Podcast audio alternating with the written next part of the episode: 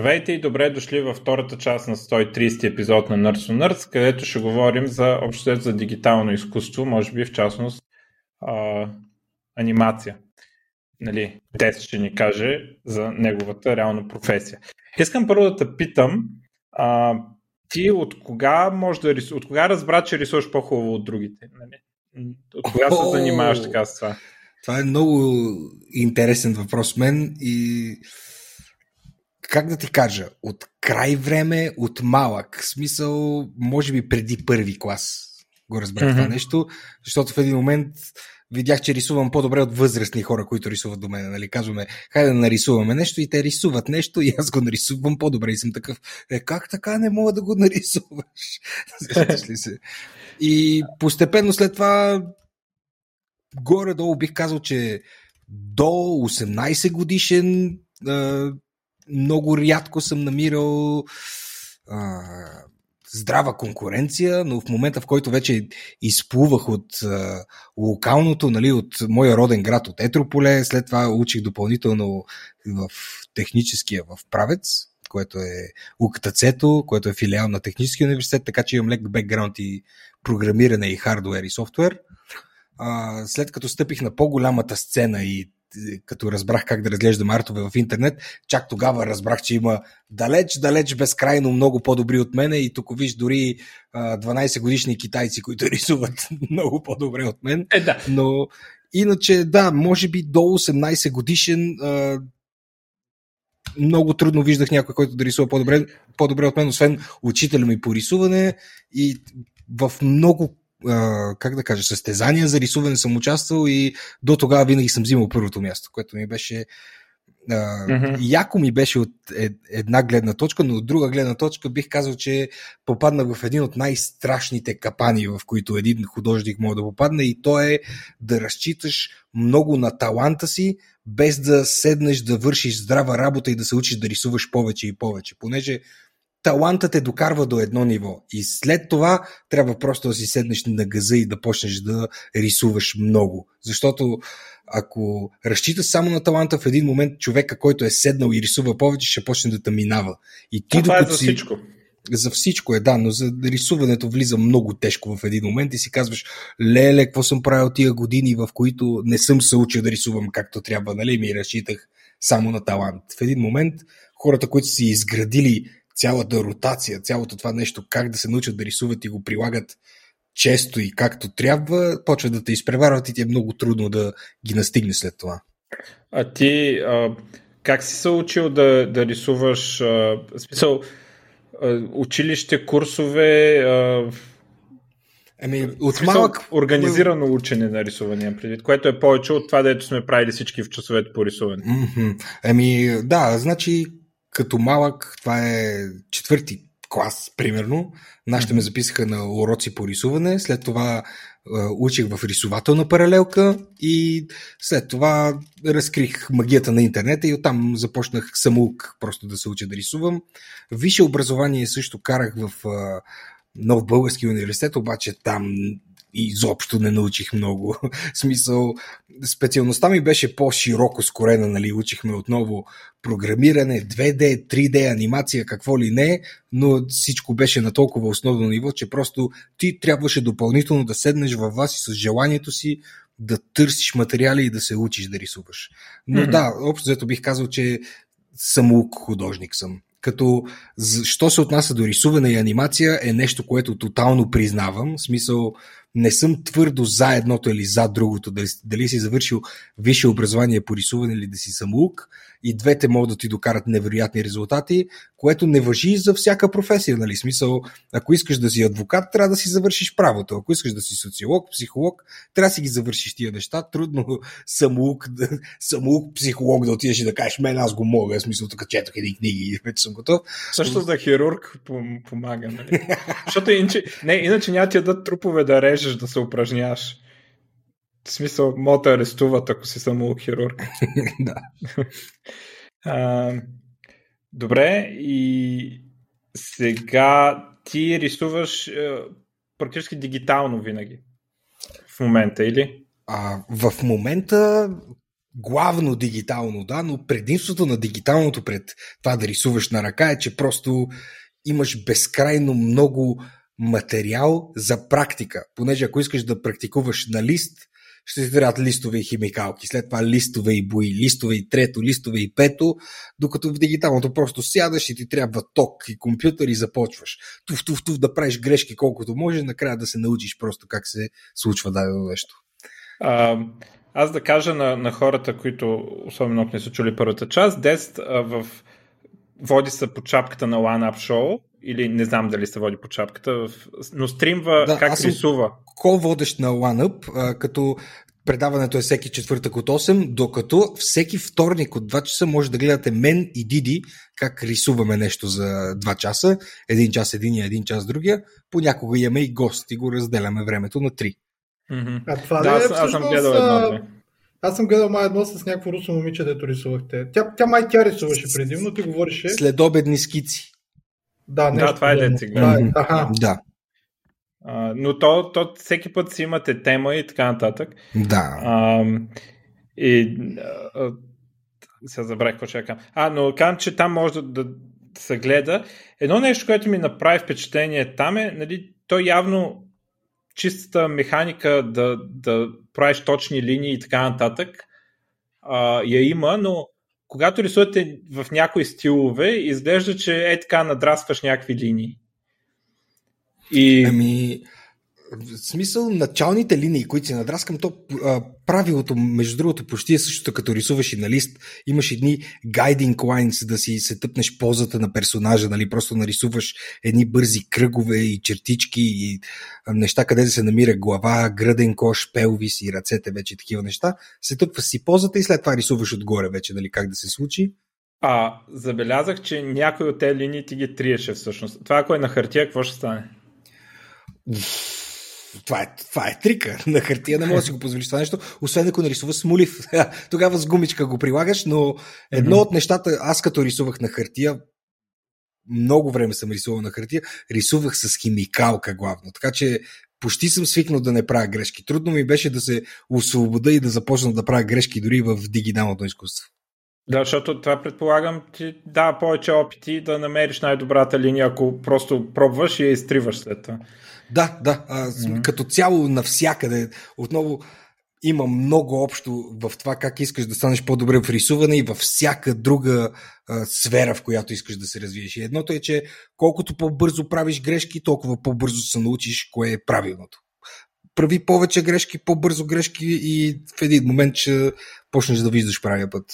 А, едно нещо, което мен винаги ми е правило впечатление, както гледам, вие рисувате на таблети, които не таблети с екрана, а таблети за рисуване. Като гледате екрана, а рисувате с таблета, как, как се свиква на това нещо и как а, ти разбираш, особено като вдигнеш писалката и, и тръгнеш да я слагаш пак, къде ще се появи на екрана. Как, как се координира това? Смисъл, сигурно е някакъв много елементарен въпрос, ама аз като гледам отстрани ми изглежда много странно. Не, разбира се, за хора, които нямат допир до такова нещо, естествено, че изглежда странно. Дори на мен ми беше странно как ще се случва това нещо, докато в момента, в който не го опитах. Значи, модерното наименование вече на тия таблети е стайлъри. Викат им стайлър. И просто сядаш пред себе си, слагаш една площ, плоскост и с която трябва да е успоредна на монитора и рисува с химикалката, като при натиск ти го засича, обаче като си вдигнал химикалката, на определено разстояние също я засича. Не, че си го натиснал, ми просто мърдането засича и я мърдиш като мишка. Да. Тоест, имаше ти виждаш курсора къде ще. А той имаше едни, дето и физически винаги старите бяха допряни, просто като го дигнеш, не си го натиснал и то пак е допряно и пак се мърда. Някакво да, той засича на дадено разстояние и просто го движиш като мишка, да. като а всъщност на Като това... започнах аз нямаше, нямаше а, синтик, нямаше такива деца с дисплей директно, така че съм почнал с а, и Bamboo таблети, сега вече съм с един Intus, но да, с синтик вече е тотално различно. Това е, говорим рисуване директно върху дисплей, както са iPad-овете и а, Аз тук щях да питам нещо за старите тъй като старите те са доста по-малки и всъщност ти имаш mm-hmm. не просто а, това, че ти е дисконект над погледа ми, то даже и пиксел денството е тотално различно.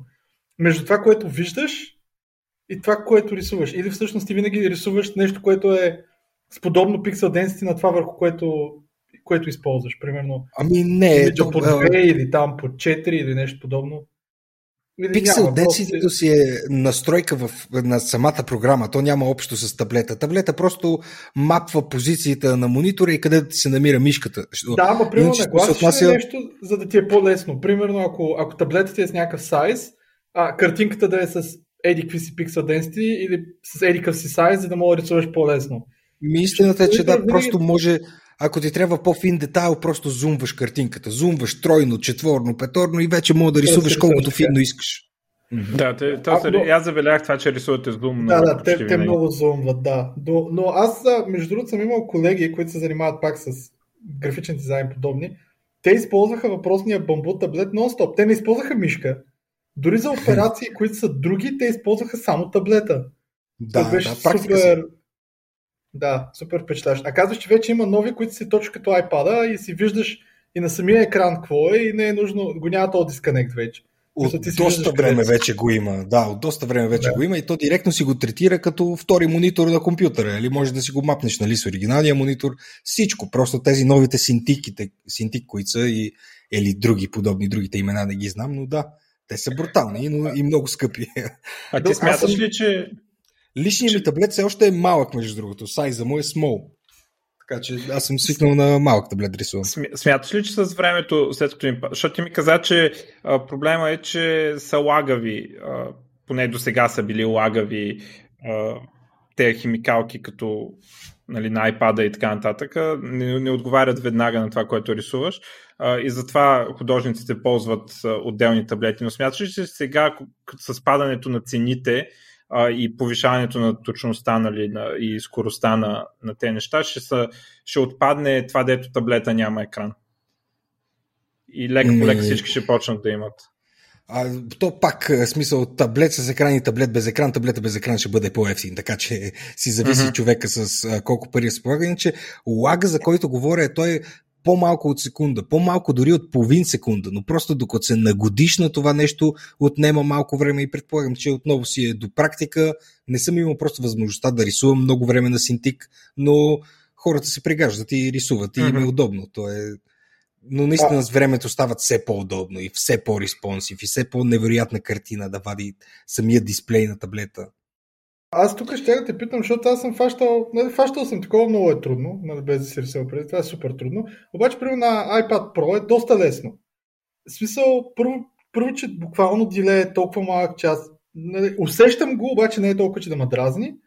И наистина се рисува много лесно някакси. И, и тук ще да те питам, смяташ, че всъщност професионално, нали, аз следа някакви хора, които рисуват на Procreate и whatever, а, и на някакви векторни неща, но смяташ, че професионално това нещо все повече ще, ще влиза и все повече ще измества професионалните тулове, които се ползват днес и иллюстратори и така нататък, или по-скоро смяташ, че винаги ще си е някакво по-хоби да рисуваш на, на Procreate или на iPad?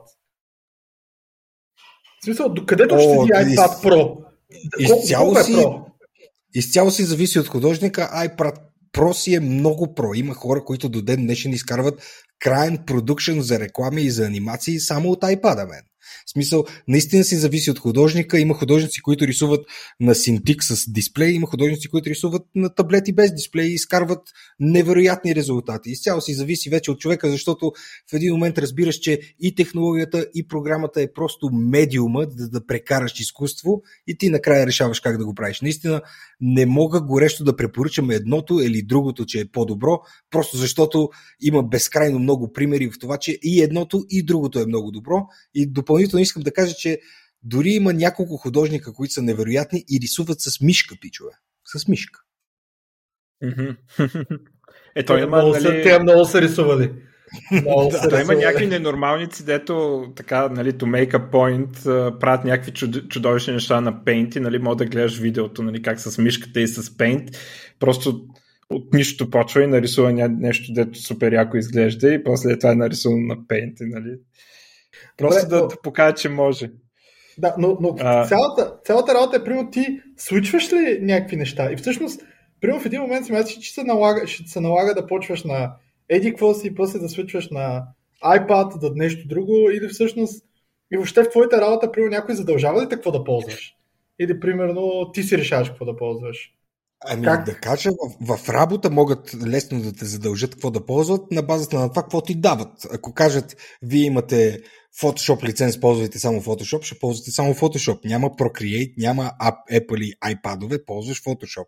Ако кажат, това са служебните таблети, рисуваш с него, това е таблета, на който рисуваш. Иначе в свободното си време наистина си зависи от човека, каквото си реши и каквото си прецени, че ще му трябва. Като за в началото, като си любител, естествено, вложи по-малко пари в това нещо, тествай го първо, виж как е, дали ти се струва добре и след това почни да се скачаш в дълбокото. В смисъл, не мога да не си рисувал никой и да си вземеш един синтик за 3000 лева и да си кажеш, леле, почвам се сега. Да, това е като те, да си купуват тези кваси мишка, клавиатура и монитор, нали? Смяташ, че почва да ги убиват на Counter-Strike. да. а, добре, а ти всъщност работата ти е нали, анимация и а, аз не съм виждал как правиш анимация. Първо, каква анимация правиш и после как се различават инструментите първо и, и после въобще това, което са начина на рисуване, нали, уменията, които се искат при анимация и, и при другото рисуване, де сме mm-hmm. виждали по скиците ви, примерно. Ме, значи, първо, второ, трето, аз съм занимавал с 3D арт много и 3D анимация, имам някакъв бекграунд, след това е 2D арт и сега последния ми венчър е 2D анимация. Като анимацията, която правя в, в, момента, не е фрейм бай фрейм анимация от класическите анимации стил Дисни, ми е анимиране на, на части. Смисъл, при мен пристига едно изображение. Това е първото, че аз не съм човека, който рисува нещата, аз само ги анимирам. Работя с екип, кои, който, които рисуват и с тях заедно си говорим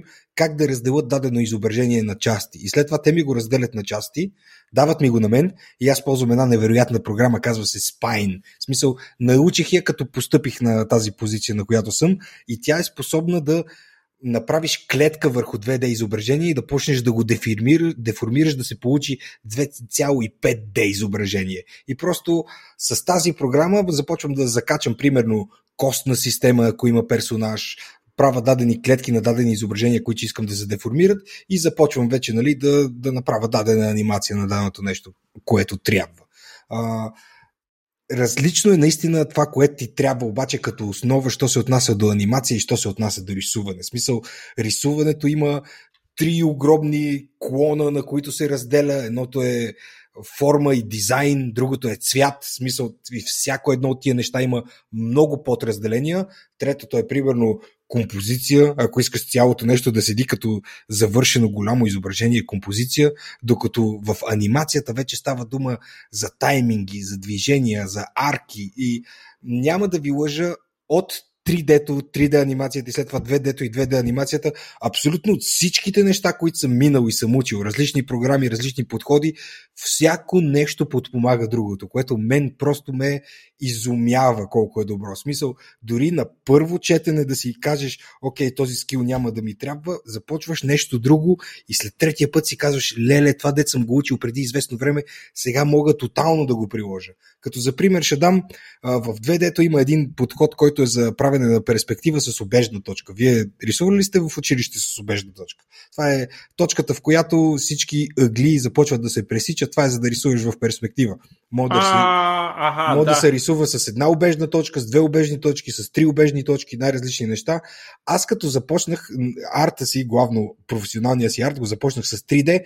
В 3D-то много ми помогна а, по-бързо и по-лесно да преценявам къде ще отидат тия обежни точки и перспектива и да много бързо да преценявам обем, как изглежда обем, защото ако си нарисувал а, какви ли не изображения, примерно ръка в 2D, като я нарисуваш, тя седи само от една гледна точка. Но в един момент ще ти се наложи да я завъртиш от друг ъгъл, от третия ъгъл, четвърти ъгъл и тя е с някакъв странен дизайн. Ако не мога да си представиш как изглежда тази форма в 3D, ти си безпомощен просто да го направиш това нещо. И 3D-то на мен примерно ми помогна първо да си да ми помогне да си представям нещата как изглеждат в пространството и да мога да въртя обеми върху 2D лист, върху 2D лист да си кажа, окей, това искам да го завърта по един, два, трети начин, директно го почвам, защото мога да си го представя в главата къде, как точно ще седи.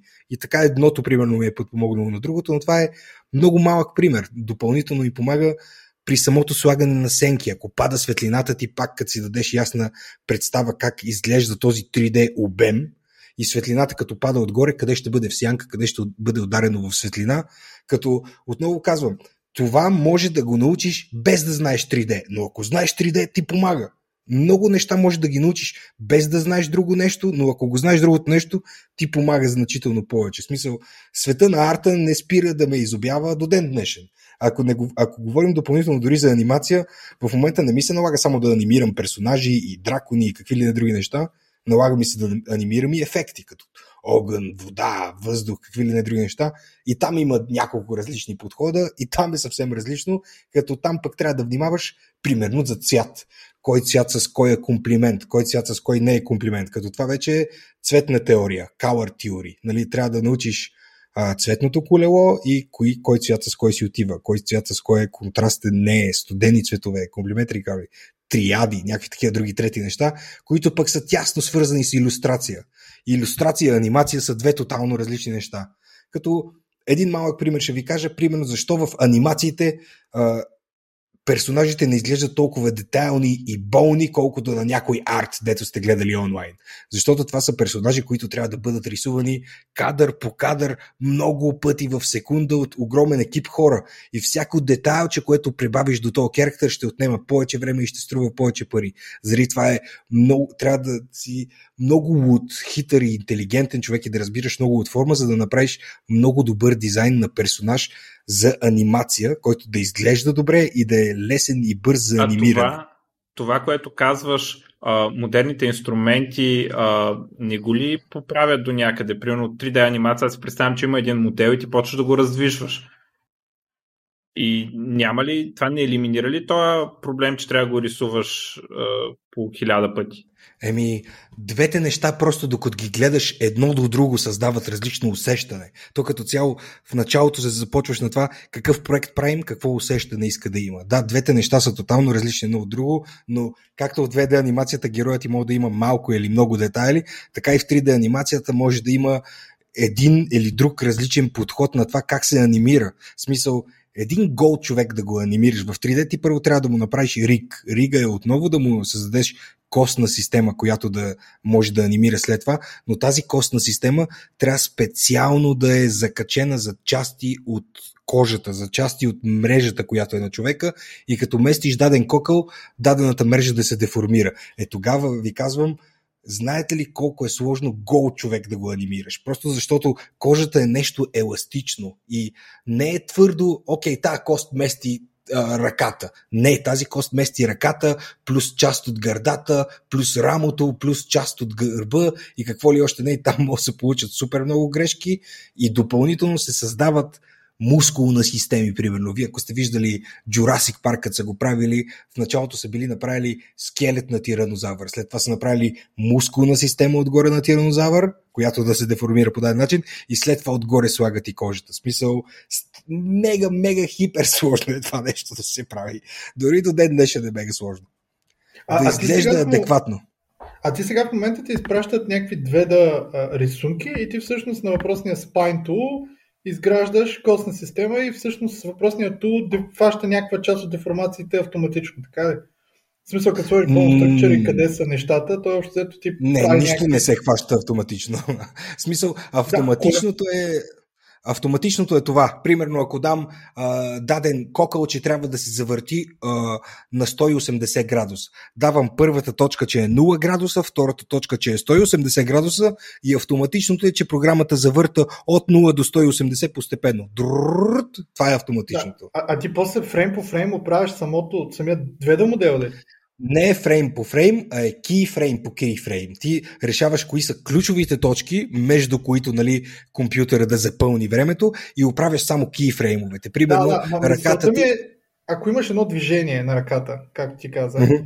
и тя нали, не се движи, в смисъл самата отгоре е кожа и въобще рисунка, ръка в сета, mm-hmm. не се движи по същия начин, както се движи костната структура. Ти сложил някаква костна структура, направил си някаква, mm-hmm. да кажем, линейна анимация, най-простото. Обаче, да. после ти оправиш ли вече на готовия, готовата анимация някакви неща да изглеждат по-реалистично? Е, разбира се. Или... Значи, първо, човешкото тяло супер рядко се движи в линейна анимация. Да. И ти трябва не, да... Да, аз дадах пример за линейна. Мо да не е да, линейна. Да, да. Аз просто, да. защото добре го даваш примера и трябва да допълна, че първо ти трябва да видиш бързината, с която анимацията тръгва и с която анимацията спира. И между в средата на извършването на тази анимация каква е скоростта. И след това, естествено, че трябва много неща да оправя. Смисъл, ако ръката е била закачена между две кости, ако картинката е картинката е просто статична картинка на цяла ръка и в тази картинка трябва да закачиш две или три кости, както е за предмишницата, за рамото и за дуанта, ти след това създаваш една мрежа и казваш тази мрежа еди коя си кост ще държи само изображението ръката, друга, друга кост ще държи само еди кое си друго. И накрая гледаш дали се получават някакви грешки и ги оправяш по време на анимацията. Ага, ма ги оправяш пак в тула, не, не след тула да ти направи нещо и ти после ръчно да ги оправиш, по-скоро нагласиш. Оправиш ги наистина пак в тула, но този да. тул е много по-различен от друго, защото не изкарва накрая едно PNG sequence, примерно, или видеофайл, изкарва JSON файл. Това е нещо, което динамично да може да тръгва директно онлайн под браузъра с Java код, примерно. Да, аз видях, че има runtime даже за libgdx и за разни други. Което е, е много интересно. Сигурно някой SVG работи това. Трябва да ви покажа няколко примери а, а... някой път да видите. Да, жалко, а, че сме подкаст. Си, да, жалко, че сме подкаст. А ползва ли се, примерно, защото а, примерно това може би, а, примерно, ако трябва да анимираш иконки и някакви други неща, които нямат реално костна структура, ти предполагам, че пак мога да ги анимираш. Mm-hmm. Аз на времето съм гледал едно Flare или Rive се, се казва вече. Не знам дали си го виждал. Той е пак за 2D, ама буквално е примерно да направиш иконки, които да се анимират, да направиш някакъв интерфейс, примерно да направиш някакъв question mark, който се превръща в нещо друго. Е, такива анимации. А... Ами, аз главно програмите, пак... които ползвам са Adobe пакета плюс Spine. В смисъл, всичко може да го направиш в After Effects и Premiere и Photoshop. Всичко. Просто. Да, не, то, и... то, това Flare е пак има runtime за Flutter и за разни други апове. Но mm-hmm. това, което ще да питаме, с то Spine можеш да анимираш неща, които не са... Абе, буквално някакви по-прости. А, иконка. Представи си иконка, която трябва да скача. Да, да. да, разбира се. В смисъл това, че мога да правиш супер сложни анимации, не, изобщо не е ограничава програмата в това, че може да я използваш за нещо, някакви по-лесни юзер-френдли неща. Няма нужда да навлизаш толкова дълбоко в мешове и в костни структури, но трика е, че наистина тази анимация, зависимо за какво ти трябва, може и да не стигаш до спайн. Директно в After Effects да сложиш два ефекта на картинката и то пак да се получи това нещо. А добре, на теб това е по-интересно ли ти от самото рисуване или от 3D? Защото не е ли по-скучно някакси? Специално 2D анимацията. Не, не, има пред да е по-скучно от самото 2D рисуване, както и по-скучно от 3D.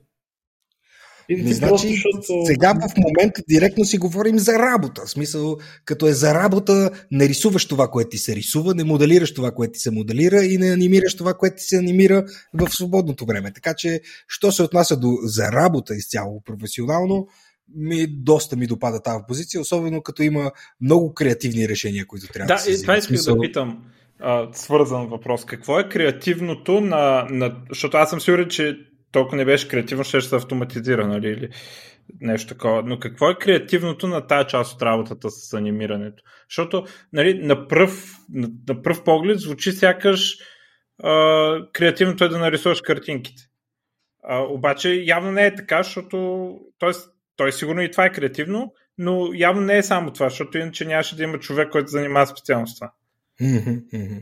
Ами, значи, първо, че си е малко е тегаво, в смисъл отнема си време да се научи изцяло подхода и теориите нали, за анимацията, но другото е, че ако четете една от най-големите книги за анимация Animation Survival Kit на Ричард Уилямс, той там казва, че в анимацията може изцяло да е, разкажеш историята на един характер само по начина по който ходи. В смисъл, може толкова много информация да вкараш в даден характер само по начина по който ходи. Като допълнително искам да отворя скоба, че ходенето е една от най-сложните анимации, които мога да тръгнеш да правиш. Нали? А, но наистина, дали се е наклонил, дали е уморен, дали как си държи ръцете, как си държи краката, как си държи главата, цялото това нещо е характер и ти вкарваш характер в този характер. Дизайна е нещо тотално различно от това как накрая той се държи като е жив и какво му е настроението в момента. И креативното при мен идва наистина в това, като гледам даденото изображение, естествено, нали, различни работи, различни са ти задачите. При мен главно задачата ми е да ги направя атрактивно да изглеждат дадените неща, експлозивно и атрактивно.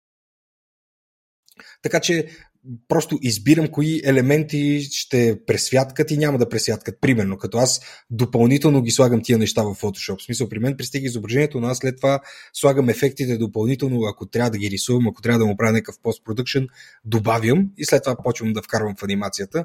Като има и между другото, анимацията на ефекти също е изцяло вече си е при тебе. В смисъл, как ще направиш огън, вода или дадени а, линии или рамки, как да горят, как да минава и какво да се такова.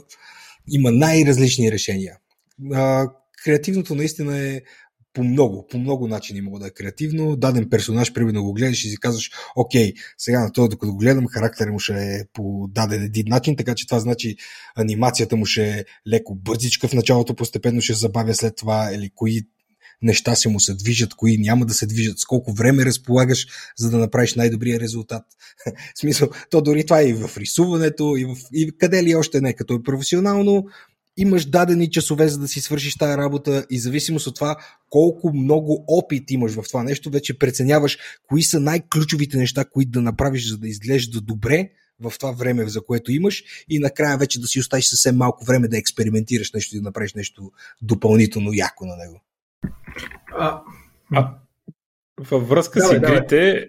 едно от нещата, които ми направи най-много силно впечатление на графиката на Cyberpunk беше а, анимация на лицата и липсинг, за mm-hmm. което те са използвали някакъв изкуствен интелект, но просто а, като изключим нали, кът сцени и такива неща, просто това нещо е изглежда невероятно в сравнение с всяка друга игра, която съм виждал. А, ти правиш ли такова нещо да, да нагласяш а, лица на персонажи как говорят спрямо някакъв текст? Не, а, в работата си сега не го правя, но съм го пробвал преди в а, Animate се нарича сега, преди беше Adobe Flash, сега е Animate вече. Много време отнема това нещо. Особено и на 2D анимация, и на 3D анимация. В смисъл ти трябва да отделиш примерно, те са 15-20 ключови пози на устата, как застава в даден звук, като се издава, и след това тези пози да ги наредиш една след друга за дадена дума, като се случва, като нали, отново това са ти ключовите кадри и програмата сама запълва между тях колко бързо и колко бавно минава от едното към другото нещо. Това им е спестило страшно много време след това. Наистина изглежда много впечатляващо на много малко моменти, при мен, между другото, докато играх, видях да не се случва както трябва, но в повечето пъти изглеждаше брилянтно. И наистина ми единствения въпрос е колко време има от него да го накодят това нещо, този изкуствен интелект. Защото знам, че е спестил страшно много работа. В смисъл, липсинкването е едно от нещата, дето си е просто трудоемко. Отнема много време. Да, а, а, а, да. да питам аз нещо за 2D, дето каза, защото някой път спомена Photoshop. Аз, примерно, до ден днешен не разбирам защо Примерно, примерно правиш игри, дори ако правиш някаква реклама или нещо друго, защото всичко не е предимно само векторно. В смисъл, изобщо ползват ли се и защо въобще се ползват някакви разтрени неща за някакви такива работи? За анимация, например. Ох, а, еми, векторите пазят информация на всяка линия. Ако ти нарисуваш да, аз знам, векторен знам, кръг, е за, да. За, защо се по... Ако, ако ти правиш нещо да е векторно, да, при анимация, за анимация говоря, ти mm-hmm. мога скелнеш до всичко, реално, да, да. изглежда винаги сравнително добре на всякакви mm-hmm. екрани, всякакви... Ти може след една година да ти трябва реклама на билборд или whatever. Защо, или примерно на някакъв 8К екран, нали, в момента 8К никой няма защо въобще инвестваш супер, толкова да е по-лесно да правиш нещата растерно, че, че да правиш супер много неща растерно, които знаеш, че след 3 години или след 5 години вероятно ще трябва да преправиш на ново. Като клиент, говоря. Първо, ако знаеш точно какъв е крайния продукт и каква резолюция ще ти трябва, защо да не е растерно. Но другото, което е по-големия фактор е, че в едно векторно изображение не мога да вкараш толкова детайл, колкото растерно изображение. В смисъл, просто защото вече ще почне да става по-тежко и повече време ще ти отнеме да го направиш. В смисъл, аз а, а, за пример само се сещам за броните, които е трябвало да анимирам. Тези неща е, не стига, че имат злато по себе си, е, с различни шейдове злато, различни платове отгоре, различни шарки отгоре. И всяко едно от тия неща в само в себе си, в, е, в сянката си носи е, синьо или лаво като информация, като цвят и там където пада светлина си носи бяло и жълто, тези неща да трябва да ги пресъздадеш векторно, ще отнеме безкрайно много време. Просто не може едно векторно изображение да има толкова много финен детайл, колкото бързо може да направиш в едно растерно изображение. И отново казвам, като знаеш крайния резултат, резолюцията, в която ще ти трябва това нещо, рисуваш го в два пъти по-голяма резолюция и след това те боли фара. Каквото и да стане. А, а примерно, да, случай, замислиш... кое е векторно и кое е растерно? В смисъл, обикновено, примерно, векторно правите някакви по, по-топ левел модели и после растерно правите текстури и всякакви други малки неща или, или няма правило? В смисъл, по-скоро е... Що се отнася до мен, всичко е растерно. Да в момента. Иначе, естествено, правил съм и лога, лого като правиш векторно, в смисъл, но логото може да видиш колко е различно едно лого и една да, рисунка на... Да. да. Те ти само като спомена а, сенки и светлини, които то стават някакви градиенти, ама... Да. Отражения и такива неща и те е, са... Да, не е, не е просто градиент, защото той е градиент само в златото, градиент само в е, кожата, градиент само в плътта. Те са и, и са креативно наслагвани решения от самия артист, който взима едно решение и след това го променя, след това се връща, взима друго, трето, пето. Тия неща всичките, ако трябва да ги направи на вектор, дори не знам колко време ще му отнеме или дали е възможно. Аз съм тук, а... имам един въпрос, дето е такъв като за, за мразещите пиксели, нали, защото мразя пиксели. Няма ли, че да съм виждал някакви конзоли китайски, имат разни алгоритми, които още да ти увеличават качеството на някаква така стара игра, примерно на тия старите маметата и на разни mm-hmm. други, дето ги правят по-готини и така нататък. Има ли някакви такива general purpose неща, които се ползват масово за да ти увеличи качеството на растерно изображение в някаква е, то в тази работа... Да, да, има такива апскейлове, дори има а, технологии до ден днешен, дет се ползва да ти апскейлне Full HD на 4K на телевизорите, примерно. Такива да, неща. Смисъл... Да, да, те, те деца на телевизорите ползват някакъв AI като цяло, нали, говоря за специално за 2D изображение. Ако имаш 2D изображение, което е с някаква по примерно, правилно е за Full HD. Най-често. Сега в момента mm-hmm. почти всичко е 4 пъти по-голямо, нали? почти всичко е 4K. Има нещо, което reliably да го прави. Специално не, не ми това, идва на, е... на ум директно сега, но иначе да, може да го скелнеш, да прилагаш някакви а, филтри в Photoshop, шарпени и някакви такива неща. Трябва да си го пипаш допълнително. Няма Тоест трябва да е някой AI, така или иначе, да че го прави това. Да, няма, на, на AI да залагаш и... Те Nvidia, нали, това има едно от най-силните неща там, DLSS, точно това прави. Само, че ти си пращаш играта на Nvidia преди това и те на тяхните сървърни ферми ти трейнват AI-то известно време. Нали? Ама да, ама сега между другото DLSS двойката, това е разликата, че не ти тренват за твоята игра. А те тренват как да рендерват различни да? неща. Да, да. Това е главна, главната разлика между DLSS 1 и DLSS 2. За DLSS 1 трябваше игра по игра да се трени специално за тази игра. В DLSS 2 те тренват едва да не то engine с една брой игри и после то, това, това се справя достатъчно добре с игри, които въобще никога не е виждал. Много нали, странно. Просто защото... Аз но, сякаш да, друго знам за DLSS. Добре. А, да, се върнем на това. А, ами, Между другото... тайна ли е какво работиш? Смисъл да си представим по-добре каква е тази анимация точно да я правиш? Аз в момента правя анимации за слот игри най-символи, що се отнася до слот игрите, персонажи в слот игрите, ефекти на нещата Подобни да, работи. да е... ша- А, това, това е експлозивното се търси и блещукащото. Аха, ясно. Но да, в началото като постъпих а, на позицията нали, слот игри, аз съм идвам от Дота, ще правя неща за слот игри, но много приятно се изненадах колко много е креативно. В смисъл на най-различни тематики сме правили игри, сме анимирали какви или не неща. В смисъл, доста ми е забавно. Мгм. А, добре, а, 3D анимация каква си правил точно? В смисъл, Ами, всякакъв вид. В смисъл, имам character анимация, което е 3D модел, който му прикачваш нещо и почваш да го бърдаш. А, имам анимация на hard surface, дето е примерно робот да се движи или а, различни плочи да се местят отгоре, отдолу, някакви такива неща. а това нещо партикали, партикали, огън, симулации, всичко съм правил, що се отнася до, до 3D. Пипал съм го поне, смисъл, нали, не чак професионално ми се, съм стигал да ползвам всичко, но много неща съм ползвал. Ама нещо свързано с игри или нещо съвсем друго?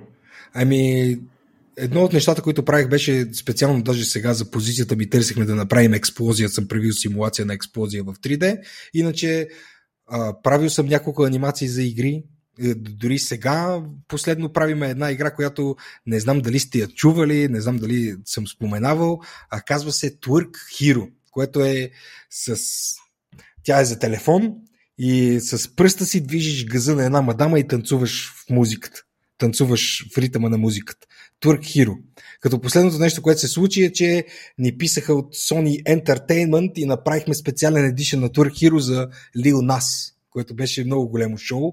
Пратиха ни него в 3D модел, трябваше да го направим кът, в, за да тръгва по телефон, така че цялото нещо го взехме. Аз взех главата и прическите, един друг приятел взе тялото и го направихме на лоу поли, като пренасохме детайла от 3D скеновете, които ни беха дали върху лоу политата и успяхме да го вкараме в играта и след това го пуснахме.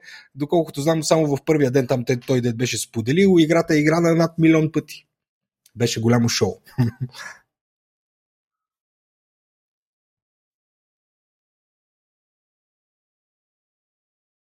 Добре, а, Мишо нещо напусна.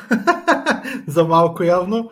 Добре, ами ти не знам всъщност дали имаш някаква идея да разкажеш някакви неща специфично. А, но примерно аз тях те питам, защото каза за слот машини. Не ти е гадно да правиш нещо, което е за такива слот машини? В смисъл, не, не самия процес, ми самия end result, аз по-скоро. Защото, примерно на мен много често се ме кара да работя в някакви гемблинг компании и някакви подобни. И мен като цяло съм бил такъв, ми да, ама така, още да си помагам някакви хора да, да загубят парите. Нали? И, и примерно, нали, даже много често в някакви такива показват някаква такава игра и аз казвам, ми, то къде е геймплея на тази игра? Ти не искаш едно копче и примерно става нещо. А, по-скоро питам, нали, да, винаги го има удоволствието от технологията, а по-скоро питам, нали, такова, дали, дали, дали се замисля за... Уф, ами било ми е някакъв а, замисъл наистина, но след това като разбереш, че има някакви 25 годишни дет пръскат милиони на месец и си казваш, «Ах, какво сега да ги правят? да ги пръскат. В смисъл, Да. в, в, в, в един момент, смисъл, защото много хора, които играят слот игрите, примерно са възрастни хора и като го питаш те какво става мен, що не седнеш да играеш едно Dark Souls, че боли ма фара за Dark Souls, че искам тръпка от слот игрите, искам да знам, че като седна за 10 лева мога да си игра цел ден и това ми е. Сещаш се. В смисъл, има Да, хора, има които някаква намират тръпката в това нещо, има хора, които това нещо ги задоволява и не е, не е като да продавам цигари на малолетни. така че, но да, смисъл, сблъскал съм се с този въпрос. Разбира се, на всяко нещо отговор е, ако не съм аз, че е някой друг, но в един момент, а, гадно или негадно, дори, дори това да е, дори да е гадно, тотално гадно, трябва да се яде в края на месеца, така че няма как. Но много ми допада позицията и съм наистина първоначално няколко начина за тази позиция звучат лошо, бих казал, но просто погледнато от друга гледна точка вижда, че са по тотално различен начин нещата. Наистина е, наистина е друго. А, а ти освен с това и с тази игра, предполагам, че на OneUp там той има бая анимации, дето изкачат и някакви други неща правиш. Ти спомена за тия фреймове на StarCraft турнира. Аз между другото не ги помня, въпреки че бях на OnFest 2012 година, но а, това е друга тема. Те но, бяха някакви... Едни 3D огромни рамки една в друга, дето се удряха и излизаха портрети на единици. Питахме играчите коя им е любимата единица и слагахме тая единица там на портрет и като загуби една игра и портрета се напуква, беше брутално. Направо беше брутално. Е, това трябва да го намериш някъде. В смисъл, да, аз, аз тогава много обикалях и, и честно казвам, той Мишо по-скоро беше на StarCraft турнира, аз по-скоро обикалях по будките. Ето, май имаш тогава и а, горе имаше ни лекции. То не знам, 2012 ли беше, като беше то от, от Crytek или не беше 2012? А, то създателя на Crytek беше едната година пак на OnFest. Не си спомня много. Аз тогава се да. тревожих за други неща, техники, да, горяха да. и какви не работи. но, но ще те питам, с какво друго се занимаваш, като, примерно, нали, имаш ли да кажем някакъв uh, DeviantArt, където качваш неща, които си правил или инстаграми или примерно нали, някакви end, end резулти. Примерно аз наскоро ми беше попаднала, там тази игра ти може би се е виждал Among Trees. Нали, тя е, и, и намерих там някакъв пич Майкъл Гъставсон, дето рисува. И тя е адски красиво нарисувана. То е 3D, но е такова едно 3D с едни много такива цветове, дето аз бях писал в Twitter, че тази игра ще се кача само за да правя скриншоти за wallpaper. Защото наистина буквално всичко изглежда много красиво такова, Among the Trees. И имаш ли някакво такова място, където качваш някакви неща а, извън шоуто, ами, извън записите? Значи, допълнително искам да кажа, примерно, че аз нали, си стримвам изцяло по моя си. Имам 310 в Twitch канал. А, mm-hmm. И там преди време правех едно нещо, дето беше уникално. Не знам дали даже някой до ден днешен го е правил, което е понеже аз като малък, като се учих да рисувам, не ползвах референси. Това е от да гледаш от някъде, докато рисуваш. Според мен това беше мамене. Трябва всичко да го помниш добре. И много години, докато рисувах, се учих да рисувам без референс, което нали, ми тренираше горе-долу паметта, но много ми тренираше въображението. И в момента съм зареден с супер много въображение, особено за същества. Обожавам да рисувам зверови същества. И това, дето правих в моя Twitch канал е да тегля на рандом някой от чата, и на базата на никнейма му рисувам някакво същество. На това как ми звучи никнейма му. И на това нещо имам един DeviantArt, де съм го де съм качил доста от резултатите там. Има някои, от които съм супер горд, че съм ги направил. И имам и Инстаграм. Инстаграм, което е само едно качено нещо вътре. 3.10 мисля, че ми беше Инстаграма. Ще надявам се да пуснете линковете след това нещо. Да разгледат хората, като ще да, ви пратя допълнително. Ще ще пратя допълнително ArtStation на това нещо, но не, нямам много завършени проекти. Много трудно ми беше да седна и да правя нещо повече от ден или два. Като най-големите и вдъхновяващи артове, които съм гледал, са правени седмица, две седмици, три седмици. В момента, в който осъзнах, че така трябва да се правят артове, не разполагах с времето, в който просто да седна да ги правя, но те първа. Те първа се уча да рисувам по един специален начин рендиране, смисъл а, учил съм човешка анатомия супер много. Учил съм мускулатура, учил съм какви ли още не неща и начина по който ги отцветявам накрая на нещата се нарича cell shading. Примерно имам един цвят, който е основният цвят, един цвят за сянка и един цвят за светлина. Докато по-реалистичният рендеринг е вече не да е точна границата между двете неща, ми да знаеш колко твърда да е преливката или не. Вече да почне да изглеждат по-реалистично нещата, което отнема доста време, но това е последното нещо, което уча. И да ви кажа, що се отнася до рисуване или до друго или до трето нещо, а, а, има дълбини, в които просто можеш да попаднеш и да си кажеш, вау, наистина ли е толкова много, наистина ли е толкова безкрайно. смисъл, човешка на анатомия майстори, майстори, които седа и ги гледам и им се кланям и викам, леле, той е бог на това нещо, сам ще дойде и ще ти каже, мен не го знам цялото, се ще липсват ми още 10, 15, 20 години да получа, което е, то е просто едно безкрайно нещо надолу. Особено като се включат нали, допълнително и различните телосложения на хората, различните пози, различно как трябва да застане или не. Добре, нещо интересно да кажа. Знаете ли кое е най-трудното нещо за рисуване?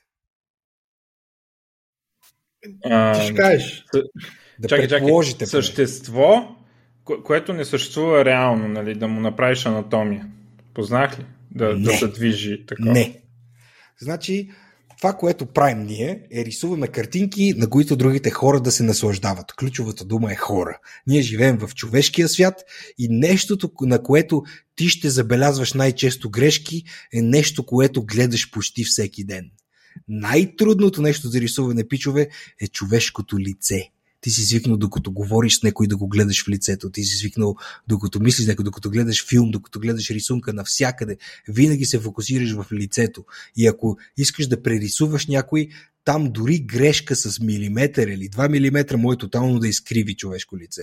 Така че най-трудното нещо и най-дълбокото, на което може да скочиш е да рисуваш човешко лице. Много хора, които се учат да рисуват в началото, тръгват с човешко лице и опа, извинявай, нещо не се получава. Почнете в началото, примерно с носорог или насекомо. Това не е нещо, което виждаш всеки ден и окото му дори мога да го объркаш с половин метър да е на някъде другаде. Добре, с 20 см да е в грешната посока, няма да забележиш разликата, докато човек човешкото лице е нещо, което абсолютно всеки от нас, живееш в този свят, се е научил да внимава, да гледа и да следи и е нещо, което инстантли, почти подсъзнателно забелязваш нещо, ако не е наред, директно ти крещи, че не е наред и седиш и го гледаш и си казваш, окей, това не ми харесва. Сещате ли се? А, аз това го знам от... Само да, от давай, звука, а, за звука го знам. Гледах ни лекции за Kinect едно време, техническата имплементация на това, дето лавя звука и обясняват, че всъщност около теб има супер много шумове и човешкия мозък е това, което филтрира човешкия глас. И, и затова всъщност техническия проблем е много сериозен на това да изолираш глас, защото нали, технологията, програмата няма този вграден филтър, който мозъка ни има, да, да маха другите шумове и да остава човешкия глас. И сигурно и нещо такова, и като погледнеш лице, нали? О, да, нещо такова е. Сега ще ти кажа защо. Защото това го открих още като бех на 12-13 години. Седаш и казваш на някой човек, мен нарисувай ми дърво. Аре нарисуй дърво. Всеки ден някой минава, седи и гледа дървета. Що, никой не, що не всеки може да нарисува дърво? Защото е, дори го виждаш, ама не е нещо, на което отделяш вниманието. Един вид мозъкът го филтрира до някаква степен. Така че не всеки може да нарисува дърво, но всеки може да ти каже кога не е нещо не е наред с човешко лице. А само да те върна в началото, дето каза, че си забелязал още като малък как си го обясняваш това? В смисъл, как си обясняваш, че ти още при първи клас или whatever си рисува по-добре от вашите? В смисъл, примерно, чудил ли се и да говоря с някакви други Те, хора? Нашите почнаха да ме... Като цяло с майка ми бях седнал и се учихме да рисуваме и в един момент започнах да рисувам по-добре от нея. Не, не можех да си го обясна. Чак няколко години по-късно разбрах, че става дума за нещо си талант. Но и отново, просто се случи в един момент. Но а, трябва да си призная, че дори и сега, като го казвам, много рисувах. Аз много рисувах. Навсякъде в нас, ако видях бял лист, ще, ще да запълня с рисунка след това. Имал съм тефтери, пълни с рисунки. Ти просто не само, че имаш таланта, ми и почваш да се грижиш за него и да го обгрижваш и да го уважаваш и, и да му отдаваш чест. И, и така. А това, едно нещо, което ми направи впечатление ония ден, като рисувахте там четири човека, и нали, аз рисувам по-зле от Мърдъркор, от Лорд Мърдъркор.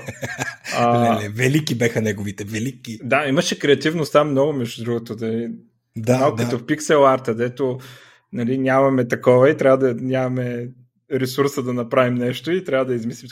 Но ми направи впечатление и, и тримата художници, дед бяхте там, как така много на всичките тези неща трябваше да нарисувате за 30 секунди, то това беше интересно, се слагаха няколко линии, които много добре описваха само с няколко линии може да разпознаем какво е това. Сега, верно, че те бяха някакви персонажи от игри, които, което те са правени да са разпознаваеми, но а, има ли някакъв трик или нали, това е талант и просто практика, да, да разпознаваш тези форми, които правят персонажа или каквото е там разпознаваемо и му дават негов, него, усещането за него, неговия стил личен.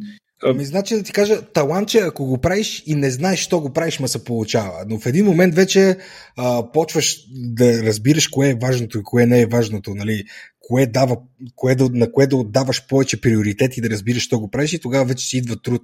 В смисъл, един много велик художник, дето съвсем наскоро води лекции с Проко, един невероятен а, човек в YouTube, който дава уроци за рисуване, има си и подкаст, той казва, от десете най-добри художници, които познавам, нито един не е талантлив. Нито един не е талантлив. Това какво мога да ви кажа? Това ще ви каже, че това са хора, деца си седнали на газа и са рисували 24-7 без спане, докато не са станали животни. Таланта в един момент не е, не е от значение. Та да, за тия неща са просто е, е приоритет на формите. Наистина, гейминг персонажи са правени са за budget или constraints, не е имало а, смисъл форма, която да разпознаваш отдалече, Соник, нали, трябва да го разпознаваш и да е различен от Марио и някакви такива други неща. И ние просто сме свикнали като артисти да ги разпознаваме тия форми и кои са най-важните форми и да ги даваме на листа веднага. Смисъл, Тоест, ти още като, а, като, като си гледал Соник преди, преди това, нали, да кажем, mm. не ти тогава ли си разпознал формите или когато ти дадат задачата Соник, ти си изкарваш имиджа на Соник в главата и му изкарваш формите оттам или а, имаш като дезан, като професионално изкривяване, като видиш Соник някъде или къвто и да е герой, да му изкарваш формите още на място и така да го запомниш. И от трите неща е мен. Понякога гледам един дизайн и ме впечатлява и гледам да, да запомна неща от него. Понякога просто не искам да мисля за тия неща и да седа и да се забавлявам. И, а, специално, що се отнася до Соник, наскоро излезе филма Соник, където първо беше гаден дизайн, след това оправиха дизайна, така че ми беше по-прясно в съзнанието. Пък и голямите шеги, нали, защото Соник няма разделение между очите и казват, че това е едно око с две зеници и такива неща. Просто съм ги запомнил като елементи на героя му. Mm-hmm, да. Аз от тея единството, което Реймънд, Реймънд ли беше или Реймън? Как беше това? Реймен. Дето, да, Реймен, дето няма стави. Нали? В смисъл, там е единството нещо, което така аз като гледах, аз не мога да нарисувам, обаче като, като гледах, нали, само като чух името и ми из, изникна ми като на парчета, защото той е на парчета персонаж. Нали? да, да. Да, единственото такова. Другото, нали, сега знам Соника, ма изобщо не знам откъде започна, нали, пък вие, нали, видях и тримата, нали, как, как веднага се почва и веднага почва да прилича и са, още от първите линии са важните линии, нали, и после го накътряте да. там с такова, да, беше много... Докато на Мърдър Кора Соника беше царския, да. но той... Той не може да познаеш дали е Соник, дали е Пикачу, дали е какво ли е. да. А, добре, ами ако искаш, аз повече въпроси нямам, поне за сега. Ако искаш да кажеш нещо, което не сме те питали такива неща, нали, нещо, което смяташ, че е важно или интересно, или си, си мислил, че ще го кажеш, пък не сме те питали. Ами, какво да кажа, пичове, минах преди известно време минах 30 и все още изобщо далече съм от нивото, на което искам да мога да рисувам.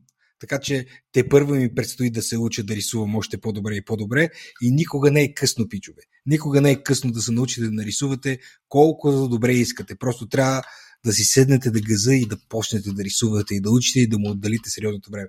Но наистина няма значение на каква възраст сте и дори е, тук мога да отворя една скоба, че не става дума дори само за рисуване. Каквото и да искате, пичове, мога да го правите, просто имайте желанието и бутайте. В смисъл, в петък вечерите, в които приятелите ви излизат да пият, вие трябва да си останете у вас и да го бутате това нещо. Имал съм много такива вечери, като тинейджър, в които другите си излизали, но аз съм оставал и просто съм си цъкал 3D или 2D.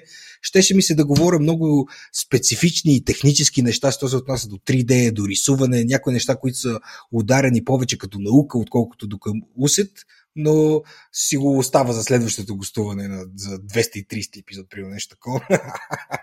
Добре, и, добре. И да, това е. Абе, това, това да го каза, не знам, ако, ако не ви се получава дори аски арт да рисувате, по-скоро нещо друго правете. не, то, то, аз ти, ти можеш да се научиш на всичко по принцип. Въпросът е дали си строи инвестицията в времето и аз така съм стигнал до извода, че е по-добре да инвестираш нещо, което ти е относително приятно, нали? а, а не да се напъваш на не, нещо, което се случва Зорлем. относително автоматично. Също а, едно от така поне нали, за младите хора, аз не знам колко млади хора не слушат, но а, много често хората, които се интересуват игри, нали, се нахвърлят на e-спорт. И там може би това не въжи, защото а, ти можеш да се научиш да играеш като Еди кой си, само че сеща, че Еди кой си, който има талант, ще играе също толкова време и ще скочи едно ниво Сега, напред. наистина, нека да бъде малко реалистични. В смисъл, не мога да си на 60 и да кажеш, искам да бъда бодибилдър. Минало е вече това, пичове. В смисъл, в StarCraft едно професионалистите, за, за тези от вас, които си спомнят и които знаят StarCraft Brood златната възраст беше от 15 до 23. Просто Ама- защото след това тялото ти не може Не да е е вярно. толкова бързо, колкото на другите. В Това- това StarCraft са- едно мен, в StarCraft едно трябваше. Това, е. се, това е такова, което сега до някъде е развенчано. Нали, Ама вече. сега е развенчано заради StarCraft 2. Трябва да знаеш, че в Ама StarCraft 2 ти позволява да селектираш всичките си бараки под един Не- селект, не а си не да прав. цъкнеш всичките. Не си прав, даже а, парадоксално, а, това, това го знам, защото нали, гледах StarCraft 1, нали, а, там ASL-а. Специално даже го споменават Теслис и Артоси с това, защото сега нали, същите хора са леко удартели.